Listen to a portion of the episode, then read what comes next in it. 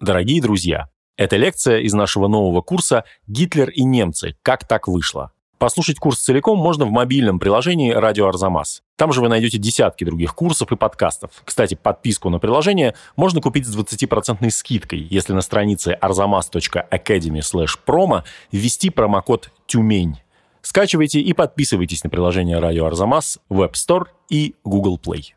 Арзамас представляет курс Татьяны Тимофеевой «Гитлер и немцы. Как так вышло?». Лекция первая. Откуда взялся Гитлер? Наверное, самый главный вопрос, который приходит человеку в голову, когда задумываешься о том, что такое германский фашизм и фашизм вообще, это вопрос о том, ну как такое вообще могло случиться?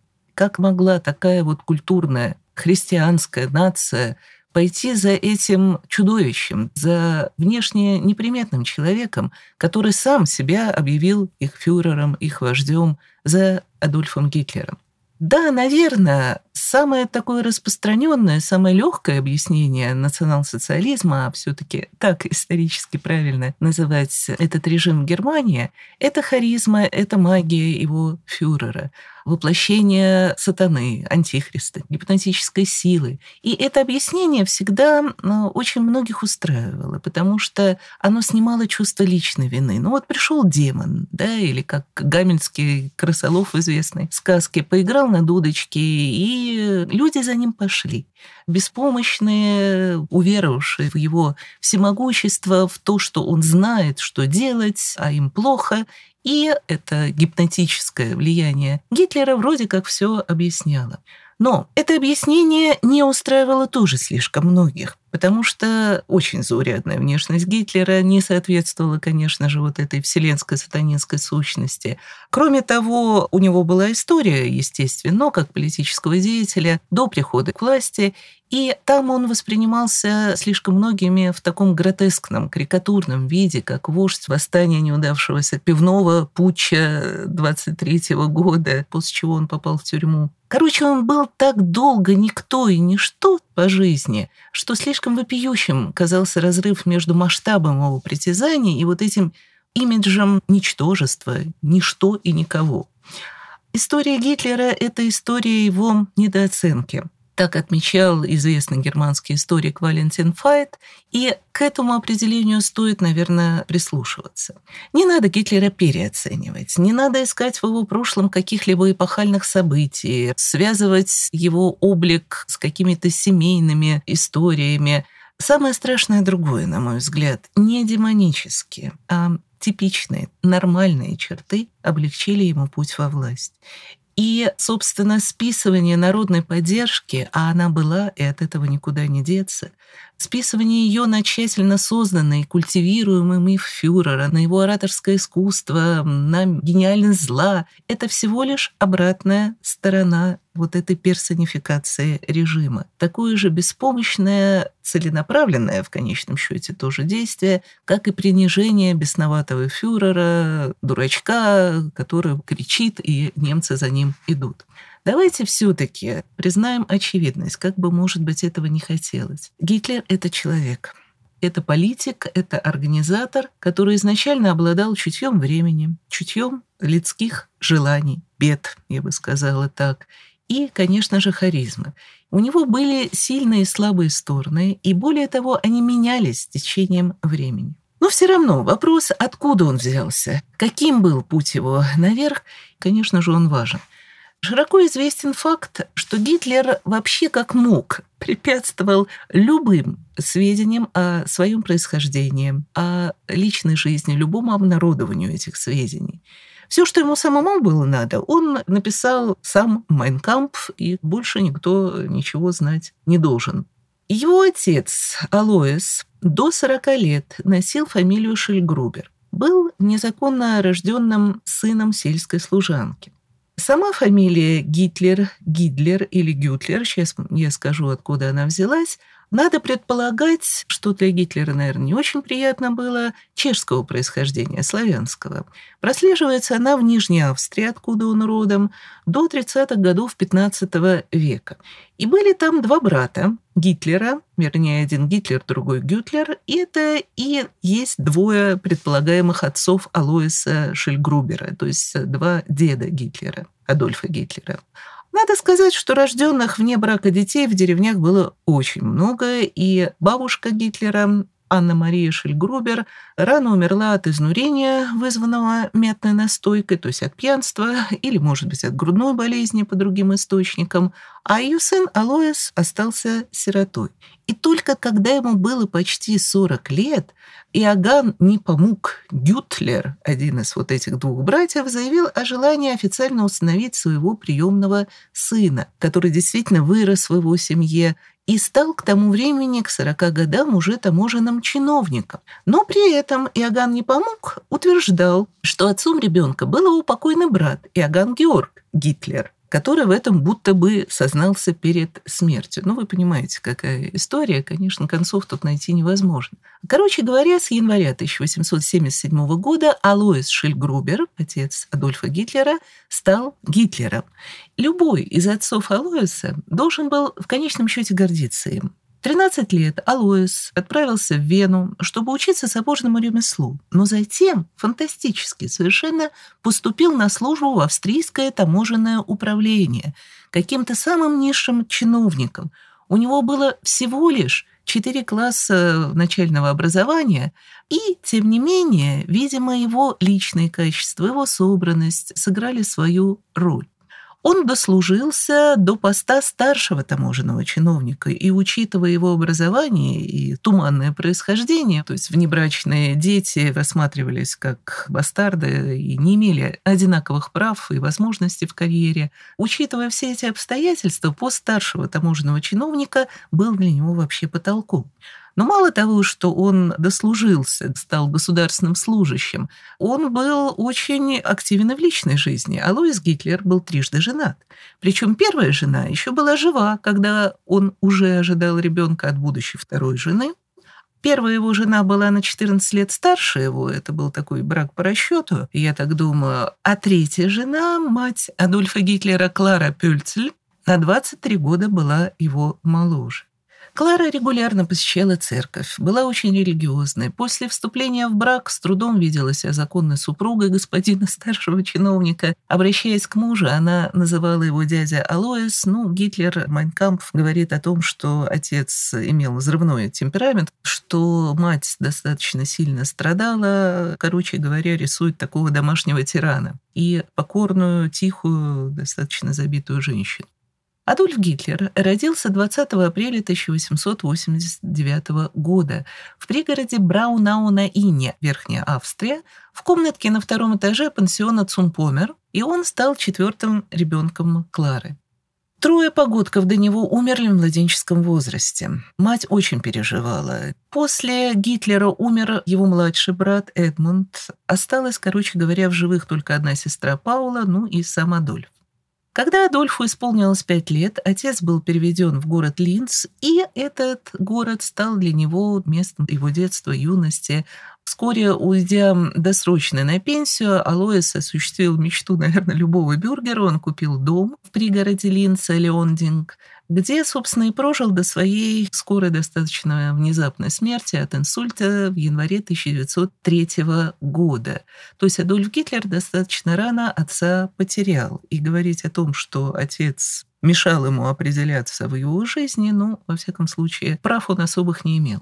В этом доме в Леондинге было несколько комнат с низким потолком, кухня, а позади него был грушевый сад с видом на кладбище. В своей книге «Майнкампф» Адольф выставил своего отца пьяницей, которого он, ругая, умоляя, уводил домой из вонючих прокуренных пивных. Ну, если бы это было действительно так, отец бы, я думаю, не служил так долго и безупречно таможенным чиновником. Уход из родного дома сироты которому пришлось свои 17 лет отправиться в чужие края и зарабатывать себе на хлеб, конечно же, дополнил картину тяжелого детства будущего фюрера. На самом деле все было далеко не совсем так. Он получил пенсию по потере кормильца, поскольку отец был госслужащим. Потом, когда умерла его мать, и он стал круглым сиротой, он получил наследство от матери и потом еще и от тетки. После хороших отметок в начальной или народной школе, в средней школе его дважды оставляли на второй год. Один из годовых аттестатов, напившись, он использовал не по назначению в туалете, пришлось на следующее утро получать новый. Следует отдать ему должное, пить после этого он больше даже не пытался. Адольф Гитлер алкоголь не употреблял. Аттестата зрелости он так и не получил. Школу он оставил, но зачем? Адольф где-то в подростковом возрасте, ну, приходится опираться опять-таки на Майнкампф, понял, что он выше всего этого, выше аттестатов, выше службы, которой так дорожил его отец. Он творец, он художник. Понимаете, какой детский в конечном счете протест против того, что надо постоянно что-то делать, работать, служить. Зачем? Когда он действительно обладал определенными и даже и немаленькими способностями в рисовании, в живописи, и он решил, что он будет, ну, не рядовым художником, он будет гением своими творениями он зажжет людей и подарит им особый мир. Школа навсегда осталась в его жизни темой, пробуждавшей у него колоссальное ожесточение, напоминавшее о фиаско. В ней учатся одни лишь сосиски, все устроено так, чтобы убить любого гения, он будет об этом говорить неоднократно. А он явно искал возвышение. Возвышение надо было искать не через службу, притившую ему, а через искусство. Искусство всегда было привилегией более избранного общества, чем госслужащие. И видимость вот этого вот привилегированного ничего не делания, поскольку он не понимает, что за видимостью ничего не делания на самом деле такой же огромный труд стоит у любого творца, да, вот эта видимость ему очень нравится. Ежедневно юный Гитлер совершал променад по Линцу. Он регулярно бывал на представлениях местного театра, ходил в художественный музей, подолгу стоял перед картинами по воспоминаниям его немногих друзей. Он вступил в музыкальный кружок, стал читателем библиотеки и все чаще грезил. А юноша взрослел, и в этих фантазиях переплетались великогерманский национализм, распространенный в этих пограничных с Германией районах Австро-Венгрии тогдашней, поскольку Германия с 1871 года рванулась вперед, а Австро-Венгрия все больше уходила в прошлое, была накануне распада. Так вот, национализм переплетался у него в юношеской голове с представлениями о благородных рыцарях Святого Грааля, с представлениями о музыке Вагнера, который это все все воспевал, но и своей собственной миссии в этой жизни, которая, безусловно, будет отмечена творчеством, славой, Возможно, это влияние романтизма, который в германской культуре имел очень прочные позиции позднего романтизма, даже уже в конце XIX века. Но, возможно, это и какие-то личностные его черты. Неоконченное образование вскоре очень больно напомнило Гитлеру о себе. В сентябре 1907 года он все же поехал поступать в Венскую академию художеств. Проведя пару лет дома, он решил заявить о себе и образоваться как художник. А Вена начала XX века — это не Линц, конечно же, и даже не Берлин. Это европейская столица совершенно другого масштаба, сохранившая вековую имперскую славу. Хотя блеску ее были уже присущи краски заката, все празднества, культура, искусство, литература несли в своей основе ощущение того, что эпоха уже на исходе своих жизненных сил, но, тем не менее, блеск был, и Гитлер, конечно же, был им очарован. Два раза он провалился на экзаменах по живописи, и ему было рекомендовано заняться архитектурой, но там-то как раз и был необходим аттестат. Представьте себе архитектора без э, математики, без школьного аттестата, это невозможно. И он почувствовал себя в тупике. Конечно же, он не был одинок в своем страхе перед требованиями жизни, перед этим взрослением, перед тем, что необходимо найти свой путь. Вообще, страх и ощущение близящегося коллапса порождали в начале XX века не только индивидуальные какие-то реакции, но и многочисленные движения, отражавшие эту потребность в бегстве от реальности. Главным образом это были для Германии, для Австро-Венгрии защитные идеологии Фюлькиша, народного и расового толка, которые выдавали себя за учения, направленные на спасение гибнущего мира. Да то же самое и хочет сделать Гитлер. Он не для себя ищет славы и признания, он мир хочет спасти от врагов. Кто враг, и тут, к сожалению, Приходится признать, что враг тоже был подан на тарелочке с голубой каемочкой, поскольку антисемитизм, прежде всего, был в достаточной степени распространен в этих странах, к сожалению, и практически по всей Европе, по всему миру. Антисемитскому озарению Гитлера в «Майнкампф» его книге посвящен отвратительный пространный пассаж, который, конечно же, цитировать совершенно не хочется, да и нельзя.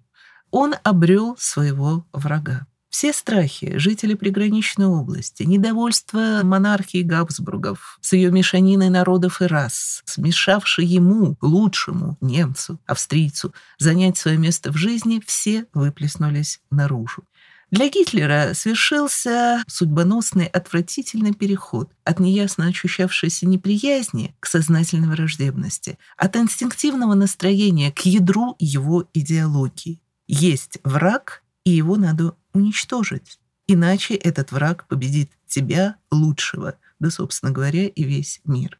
Антисемитизм неудачника, неудачливого подростка, юноши обретал принципиальную остроту. Наглядность этого конкретного врага, конечно же, тоже сыграла свою роль. Под Рождество 1907 года умирает от рака его мать осталась сестра, которая жила у родных, и вся его дальнейшая жизнь сконцентрировалась исключительно на себе самом. Ему всего лишь 18 лет, он думает только о себе. Через год он бросает друга, с которым жил в Вене, вместе снимал квартиру и уходит в никуда. Последующие пять лет он потом назовет самым печальным временем своей жизни – но в любом случае для него это было важнейшее время. Это юношеский кризис. Он сформировал его характер и заставил его обрести оставшиеся с ним действительно навсегда окаменевшие формулы преодоления обстоятельств, истории, врагов, но не себе. И оставшись вот один, с ограниченными средствами, хотя они поначалу были, Гитлер не подумал о том, чтобы сдать школьный экзамен выпускной и заняться все-таки архитектурой. Вообще как-то поучиться живописи. Он, собственно говоря, ей не учился. Он как рисовал, так и рисовал. Учиться ему не хотелось, он этого не делал. Днем он гулял по-прежнему, заходил в музеи, а вечером отправлялся в оперный театр. Он говорил впоследствии, что он с замиранием сердца слушал там вагнеровскую Тристана и Изольду раз 30 или 40, либо какую-либо другую постановку. Затем его страстью, но все-таки холодно зимой, даже в Вене становятся публичные библиотеки, там он занимается самообразованием, как он громко пишет об этом «Майнкампф». Я бы сказала немножечко по-другому, он с неразборчивостью самоучки читает то, что хочет, что подсказывает ему настроение, сиюминутное желание, когда у него и этой возможности нет, просто ему не хочется выходить, он сидит дома в своей коморке над какими-то прожектами, планирует снести и построить заново дворец Хофбург в Вене, проектирует театры, замки, выставочные залы. Далее разрабатывает идею создания безалкогольного напитка для народа, ищет замену табакокурению, планы реформы школьного обучения, ну, естественно, которая вышла ему боком, нападки на домовладельцев и чиновников, составляет первые первые наброски какого-то идеального немецкого национального государства. Короче говоря, это период каких-то совершенно разных, разнообразных записей ни о чем и никуда. И что он читает, ну, я бы не сказала, чтобы его захватывали какие-то, как иногда можно прочитать, оккультные, наукообразные трактаты, потусторонние силы. Нет-нет, он по-бюргерски прагматичен, он скушен на самом деле. Я хочу разочаровать всех, кто ищет какие-то потусторонние влияния в национал-социализме. Бюргерский прагматизм, машина и в конечном счете весьма большая ограниченность. А вот то, что он самоучкой освоил английский и ненавидимый им в школе французский язык, это интересно. Он много читает по истории войн, побед Германии, увлекается философией, хотя совершенно определенными философами, Шопенгауэром, Ницше, представителями, скажем так, очень неоднозначного направления в германской философии, философии жизни и так далее.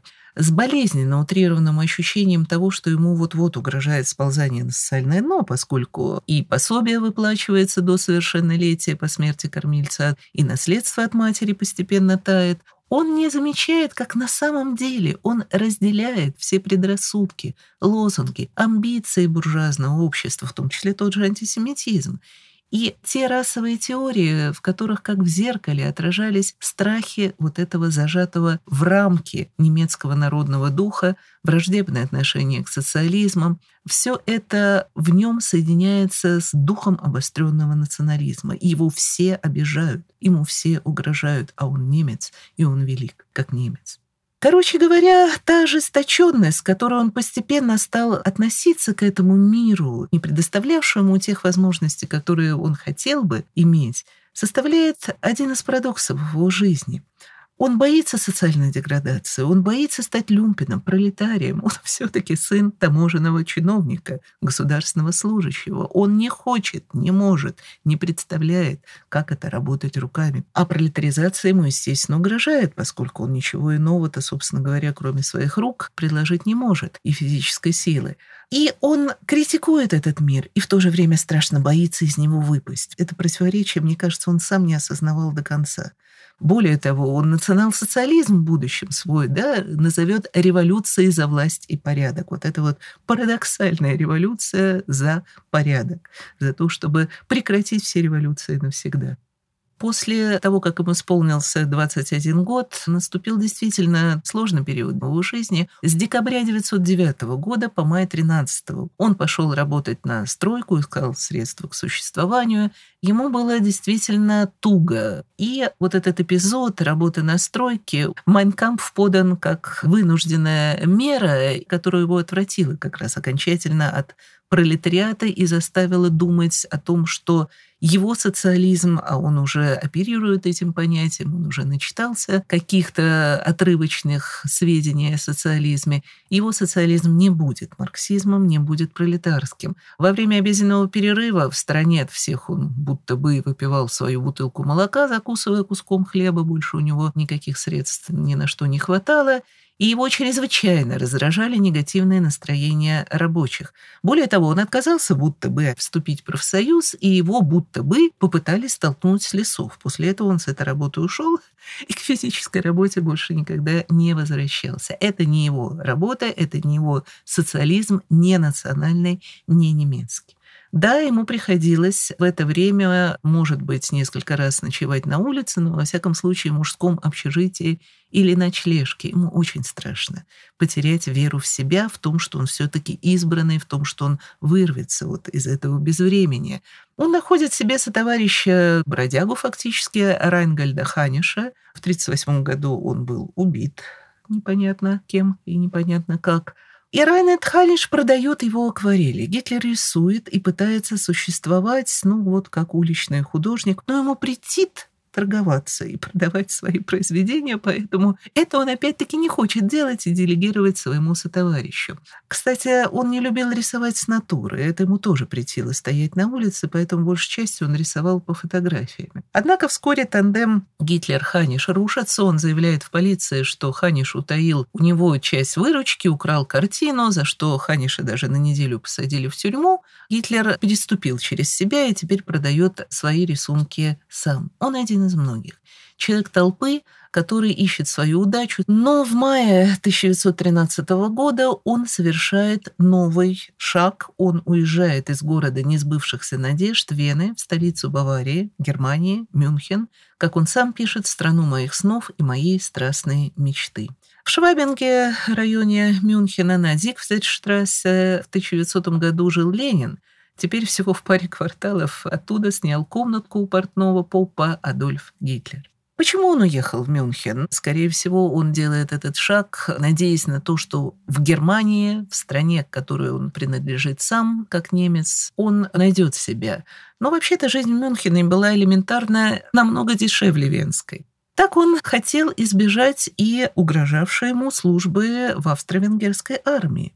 Здесь я тоже хочу развеять такое заблуждение. Он никогда не боялся службы в армии, мы сейчас об этом поговорим, но он абсолютно не хотел служить в расово неполноценной для него австро-венгерской армии, в которой были не только немцы, но и славяне прежде всего, представители разных народов. Короче говоря, он сбежал в Мюнхен, но там его нашли. Ему пришлось таки отправиться на медкомиссию в Зальцбург, где его признали негодным к военной службе по причине в справке написано общей слабости, но вообще-то у него действительно были слабые легкие. Это было в феврале 1914 года, а в августе начинается Первая мировая война, и слабый здоровьем Гитлер немедленно заявляет о желании служить в германской армии, в армии своего отечества, ведь он немец, а Германия для него превыше всего, и ее дело он будет защищать хотя бы ценой своей жизни.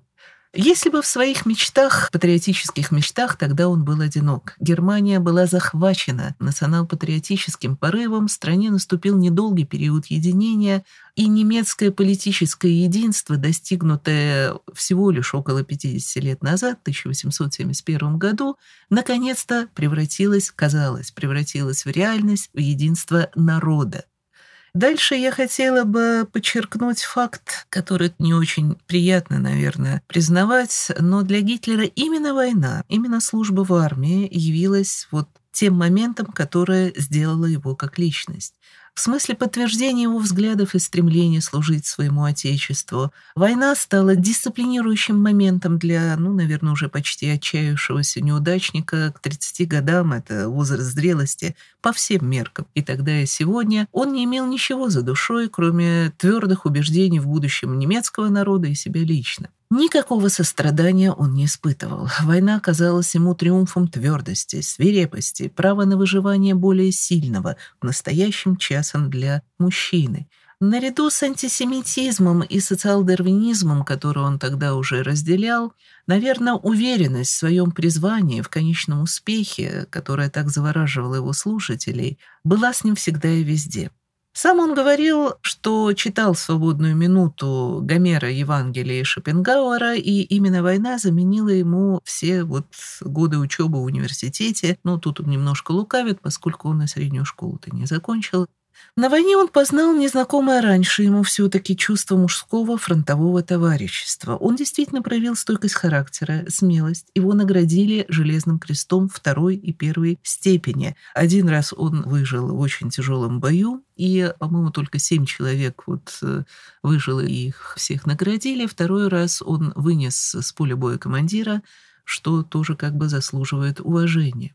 И все чувства Гитлера наконец-то сомкнулись в нем, внутри, с ощущением правильного выбора. Он выбрал Германию, он выбрал войну до победы. Он оторвался от своего незавидного, сомнительного прошлого, оставшись, тем не менее, самим собой. Это ему удалось. В этой безликости массовой бойни, в обстановке мужского окопного общежития, и здесь же он открыл в себе то, что в конечном счете сделало его как личность. Он открыл в себе качество оратора и лидера. Его слушали и к нему прислушивались, поскольку солдаты не 24 часа в сутки воюют, они сидят в окопах. Он по часу и более рисовал картины германского превосходства или отвратительный облик э, врагов Фатерланда, а для себя он окончательно поверил в мобилизующую силу идей и слова. Стоит, конечно, отдать ему должное в этом. Психологию массовой аудитории людей он чувствовал на грани возможного. До конца войны он не получил ни одного серьезного ранения, приобретя этим своего рода нимб у однополчан. Его полк принял участие во многих жестоких сражениях, в том числе и в летнем наступлении последнего 1918 года, который принес недолгую иллюзию вернувшихся надежд для Германии. Очень недолгую, поскольку первоначальный успех германского наступления вскоре превратился в противоположность, и в октябре 18 года полк, в котором служил Гитлер, вел уже тяжелые оборонительные бои во Фландрии. В ходе этих боев англичане предприняли на Ипре в ночь с 13 на 14 октября газовую атаку. Гитлер попал под обстрел газовыми снарядами. Он почувствовал сильные боли и вскоре совершенно ослеп. Его отправили в тыл, в лазарет. И 10 ноября 1918 года до него дошла страшная новость. Произошла революция, династия Гагенцоллернов свергнута, в Германии провозглашена республика, и более того, у власти ненавидимые им социал-демократы. Он испытывает преувеличенное до масштабов мифа переживания, ужас, коллапс, крах шок, возврат в ничто, в отчаяние, после всего того, что было, проклятые враги. Но не могли же сами немцы в конечном счете завершить эту революцию, не свергнуть недавно образовавшуюся Вторую империю, которая должна была стать вторым тысячелетним рейхом. Первым рейхом была Священная Римская империя, действительно, почти тысячу лет просуществовавшая, правда, совершенно, как говорил Вольтер, не Священная, не Римская, не империя, но, тем не менее, в мифах, легендах, в сознании немцев, оставшегося вот таким великим государством. А тут Вторая империя не просуществовала даже сотни лет. Как спасти Германию? Только собой, думает Гитлер, своей твердой веры в конечный успех в своей жизни, в стране и в мире. Гитлеру, конечно же, надо было вновь себя найти, решить свои личные проблемы, и он занимается именно этим. Его не видно ни в водовороте политических страстей революции осени, зимы 1918 года в Баварии была свергнута династия Виттельсбахов. Весной 1919 года Бавария переживает уникальный период Баварской Советской Республики, самого левого эксперимента вообще во всей германской истории и во всем тогдашнем периоде. То есть это республика фактически коммунистов, которая осуществила многие радикальные эксперименты, но фактически была сметена прусскими частями военными Рейхсвера, которые были посланы на подавление этого революционного выступления. Но ни один город в Германии не был так охвачен и потрясен революционными событиями, как Мюнхен. И Гитлер в Мюнхене, но мы его не видим и не слышим. Нет никаких сведений о том, чем он занимался в период революции. Чем? Он был пассивен, а в то же время уже решил вроде как для себя стать политиком – что он делал в эти критические майские дни, мы не знаем. Но у него действительно опять ничего нет. Только летом он всплывает слушателем курсов гражданственности, так они назывались, баварского рейхсвера. Он отчаянно цепляется за армию. Это единственное, в чем он себя нашел. И для того, чтобы попасть на эти курсы, он поучаствовал в деятельности Следственной комиссии, которая искала активных деятелей Красной Баварии, коммунистов.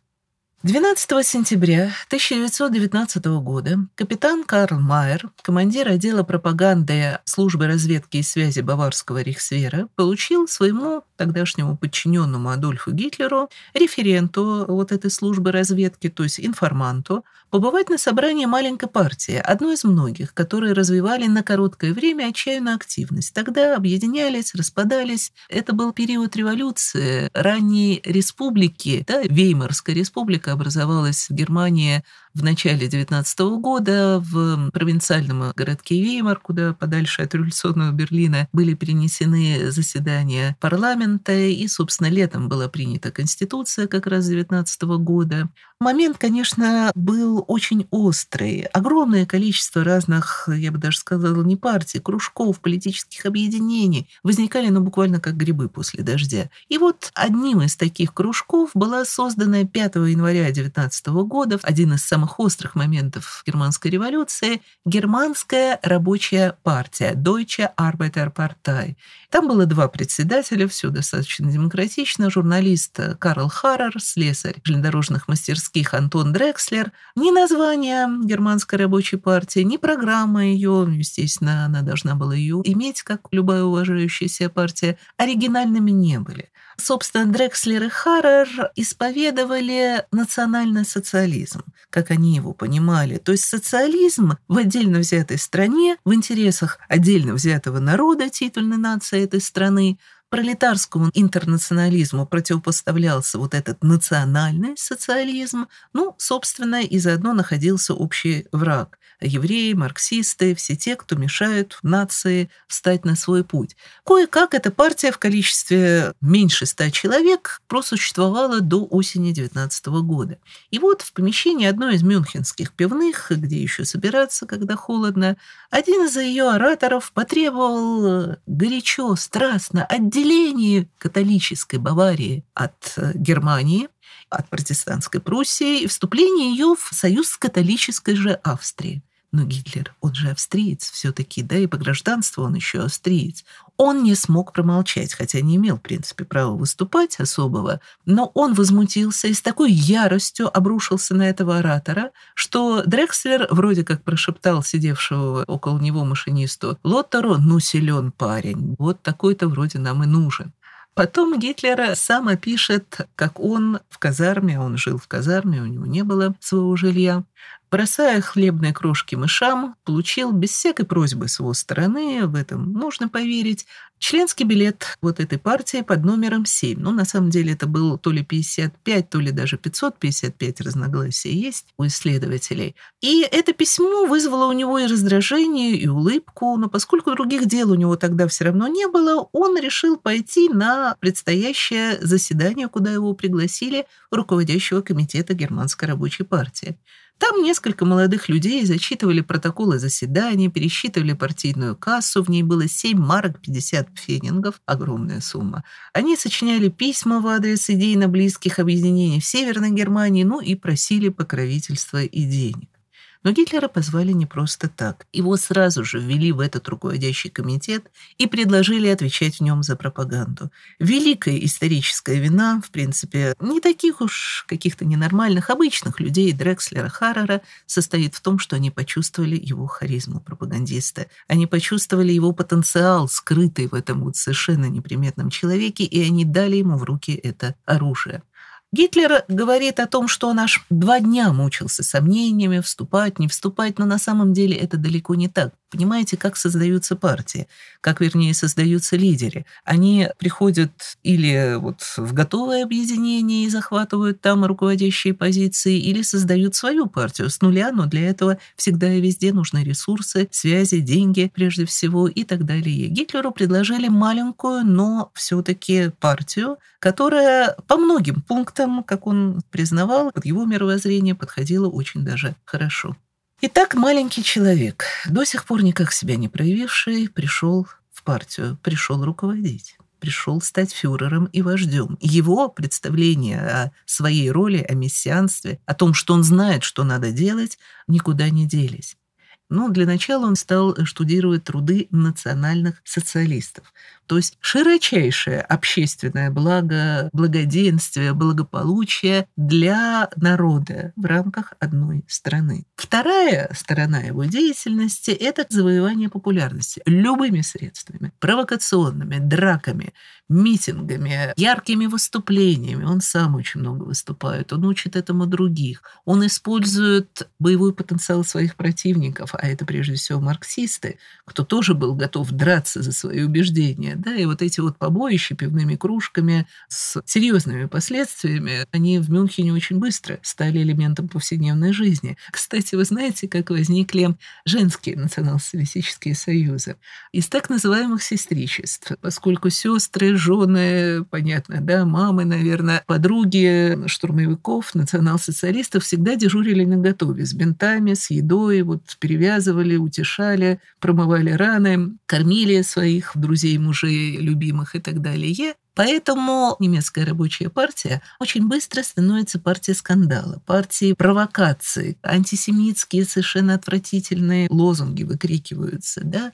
Но поскольку Гитлер на самом деле двух врагов видел, хотя для него это во многом одно и то же, это марксисты и евреи. Короче говоря, вот так партия и пошла. И плюс по всей стране были направлены комиссары, убежденные соратники Гитлера, которые пытались где угодно создать опорные пункты, даже ячейки, можно сказать, первые ячейки НСДАП. Гитлер пытался привлечь на свою сторону не безуспешно очень многих националистов, которые существовали и до него, и рядом с ним будут существовать, это немецкая национальная народная партия, официальная партия Веймарской республики, которая заседала в парламенте, в Рейхстаге, входила в правительство. Это крайне правый фактически спектр вот э, партии Веймарской республики, партия националистов, бывшая партия консерваторов э, частично, да, да, они в нее перешли после революции. Он всегда мыслил свою партию как партию всех немцев, очень широкую партию.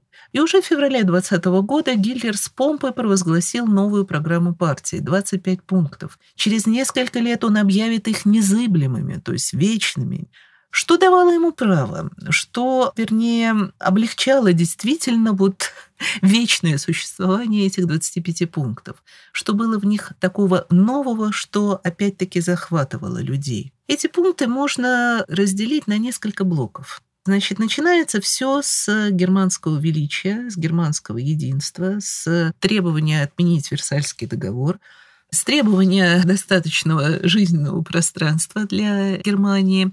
И самое главное, чтобы все немцы, где бы то ни было, не проживавшие, очень много немцев после Версаля, тем более, осталось за пределами Германии, в непривычной для себя роли подчиненного фактически народа, не титульной нации, да, в других государствах. Так вот, все немцы должны объединиться в Великую Германию. Это не его еще идея, это идея Пангерманского союза конца XIX века. Это вот беда немецкой государственности, вообще историческая беда, что у Германской империи никогда четких границы не было, поскольку германские государства привыкли себя ощущать частью Великой Европейской империи, поэтому все вокруг наше.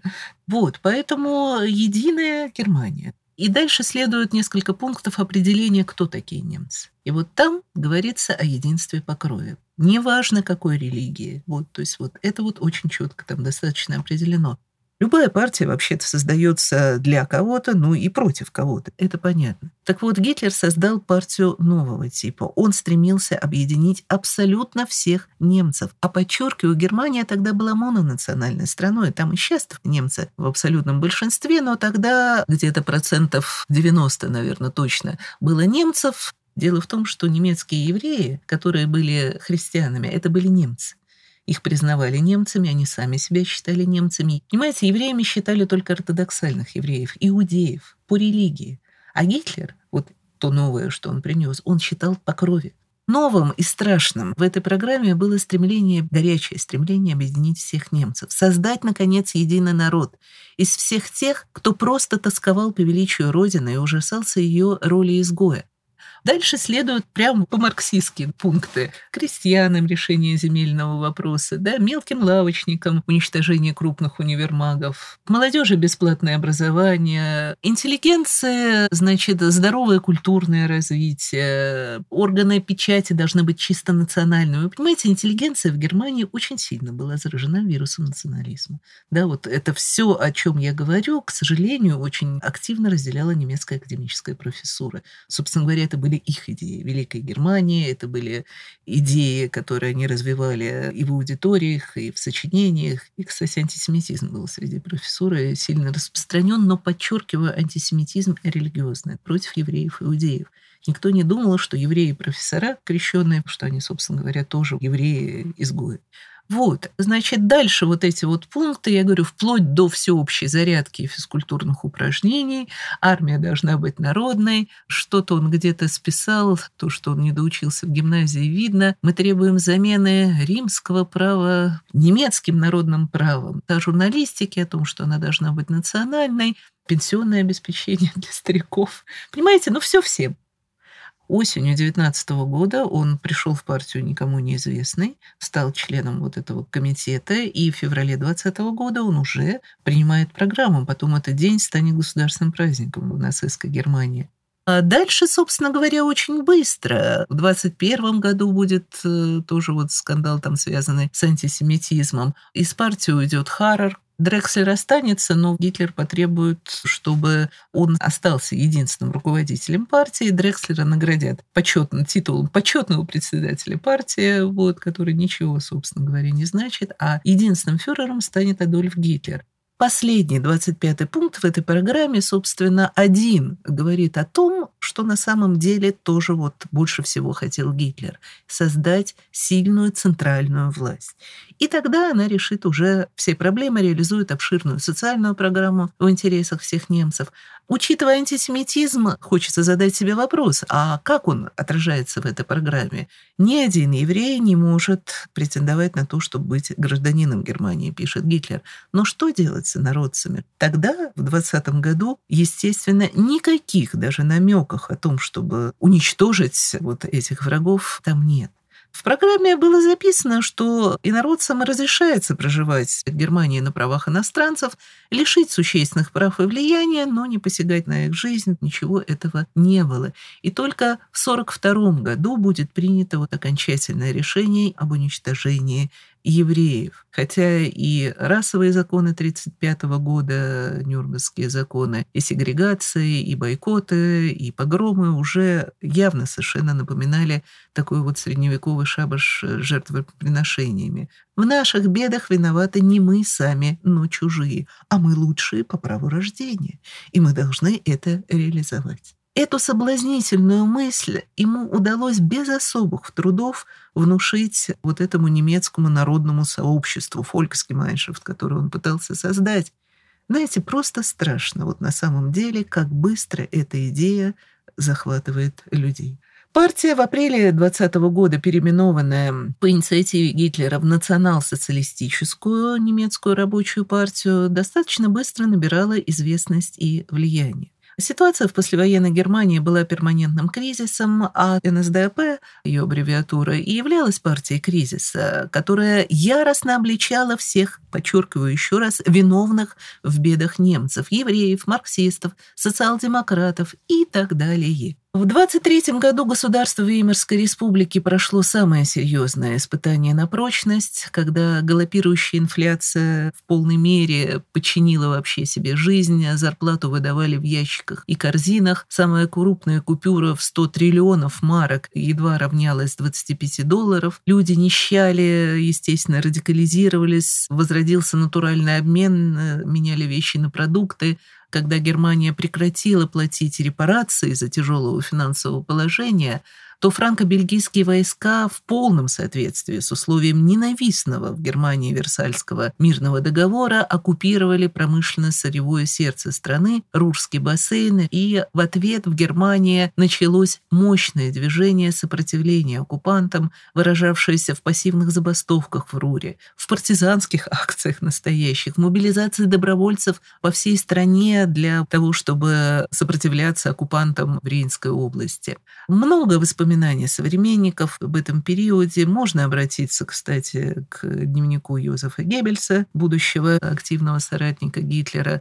Он тоже с ненавистью, со страстью, с ужасом пишет о своей боли, об унижении Германии, об унижении народа. Понимаете, после Первой мировой войны в Германии была такая ситуация, что страна была унижена Версальским договором, много территориальных потерь, много немцев осталось в других государствах, была создана Польша на селезских территориях, и там жили немцы и так далее и тому подобное. Восточная Пруссия была отрезана от Германии, но при этом страна не была. В Германию не вошел ни один солдат из э, Антанты, из победителей Первой мировой войны. И немцы очень не хотели, ну, если вообще даже поняли, что, собственно говоря, за что вот это, да, за что этот тяжелый мир. И, собственно, вот эта бацилла национализма, она только расцвела пышным цветом. Им не дали, как после Второй мировой войны, мягко говоря, возможности в полной мере ощутить, что они сотворили, начав войну, и что они принесли другим народам. И поэтому немцы действительно ощущали, что весь мир враждебен им после Первой мировой войны и сопротивлялись этому как могли.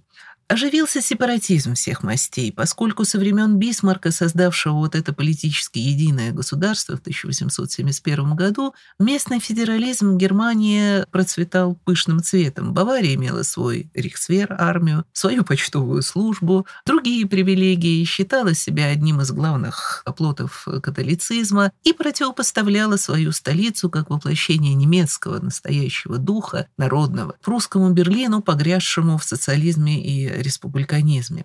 26 сентября 23 года Бавария вводит у себя режим чрезвычайного положения. Монархист Густав фон Кар становится ее генеральным комиссаром с почти диктаторскими полномочиями и объявляет о неподчинении Берлину. Это фактически государственный переворот.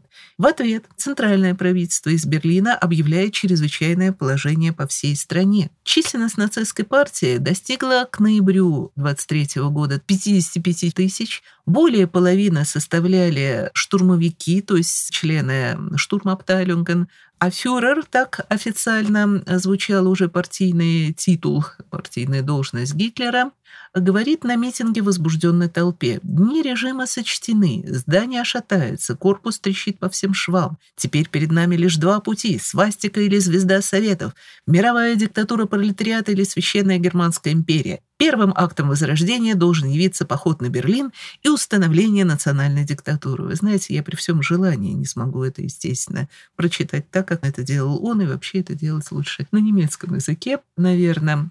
У Гитлера перед глазами маячил успех Муссолини, ровно за год до этого захватившего власть в Италии. Он никогда не признает право первенства Муссолини в фашистском учении о единстве народа под сильной властью во имя величия своей страны, но тогда он явно действовал по его образцу, по его клише. И, собственно, он призвал к восстанию, к тому, чтобы захватить власть, 8 и 9 ноября вот как раз происходит этот знаменитый пивной путь, который должен был только для начала произвести государственный переворот в Баварии, а затем и в Берлине, пойти на Берлин – Почему пивной? Потому что Гитлер выступал, как я уже сказала, в пивных. Это были самые большие крытые теплые помещения для холодного времени года. И 2-3 тысячи человек, которые там собирались, представляли аудиторию его слушателей. Значит, Гитлер призвал к захвату власти, но это не получилось. 19 человек были убиты полицией на Адеонсплац в Мюнхене. Многие были ранены, в том числе тяжело ранен Герман Геринг, ас Э, Первой мировой войны летчик, сторонник уже тогда ближайший Гитлера. Самого фюрера быстро оттуда увезли. И был судебный процесс, на котором Гитлер свою вину не признал. Его обвиняли в измене государству, то есть в государственном перевороте, в путче, он заявил следующее. Он заявил, что изменой следует считать революцию и Веймарскую республику, изменой родине, изменой Германии. А он лишь хотел вернуть Германии величие. Но, тем не менее, с формальной точки зрения факт попытки государственного переворота был налицо, и в результате он был приговорен к заключению в тюрьме, партия была запрещена, и ее пропаганда тоже. Гитлеру только тюрьмы и не хватало. Это был еще один после армии необходимый штрих к образу борца, мученика в конечном счете. Это, учитывая щадящие тюремные условия, в тюрьме ему разрешали и встречаться со своими сотоварищами, с теми, кто разделил с ним заключение, с его ближайшими соратниками. Вот одним из них был Рудольф Гесс, которому он диктовал «Майнкампф», и другие тоже. Это было время для него, для осмысления пути, которого до сих пор ему все-таки не хватало. И вот там он написал и продиктовал Гессо «Мою борьбу», «Майнкампф», дикую смесь из мифологизированной своей уже тогда биографии, с расовым мракобесием, но с четким стремлением к главному – единству немцев под знаменем национал-социализма и властью вождя. Это было второе его рождение как лидера после первого вступления в германскую рабочую партию. Гитлер понял и твердо осознал, что Германия не Италия, а он не Муссолини. Он придет к власти только законным путем, на доверие большинства немцев. В следующей лекции о том, как Гитлер стал рейхсканцлером и кто ему в этом помог.